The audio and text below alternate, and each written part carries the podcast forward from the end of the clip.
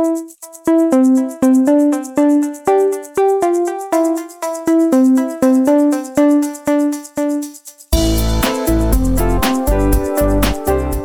this is exciting. Season three of Looking at Lyme is going to be an education.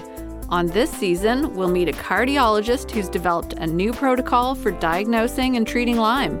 We're going all the way to Germany to learn about blood testing for Lyme disease. And you're not going to want to miss out on the interview with a world renowned brain scientist who had a massive stroke, then studied her own recovery. I'm Sarah Cormode, host of CanLyme's Looking at Lyme. Remember, stay safe in the outdoors.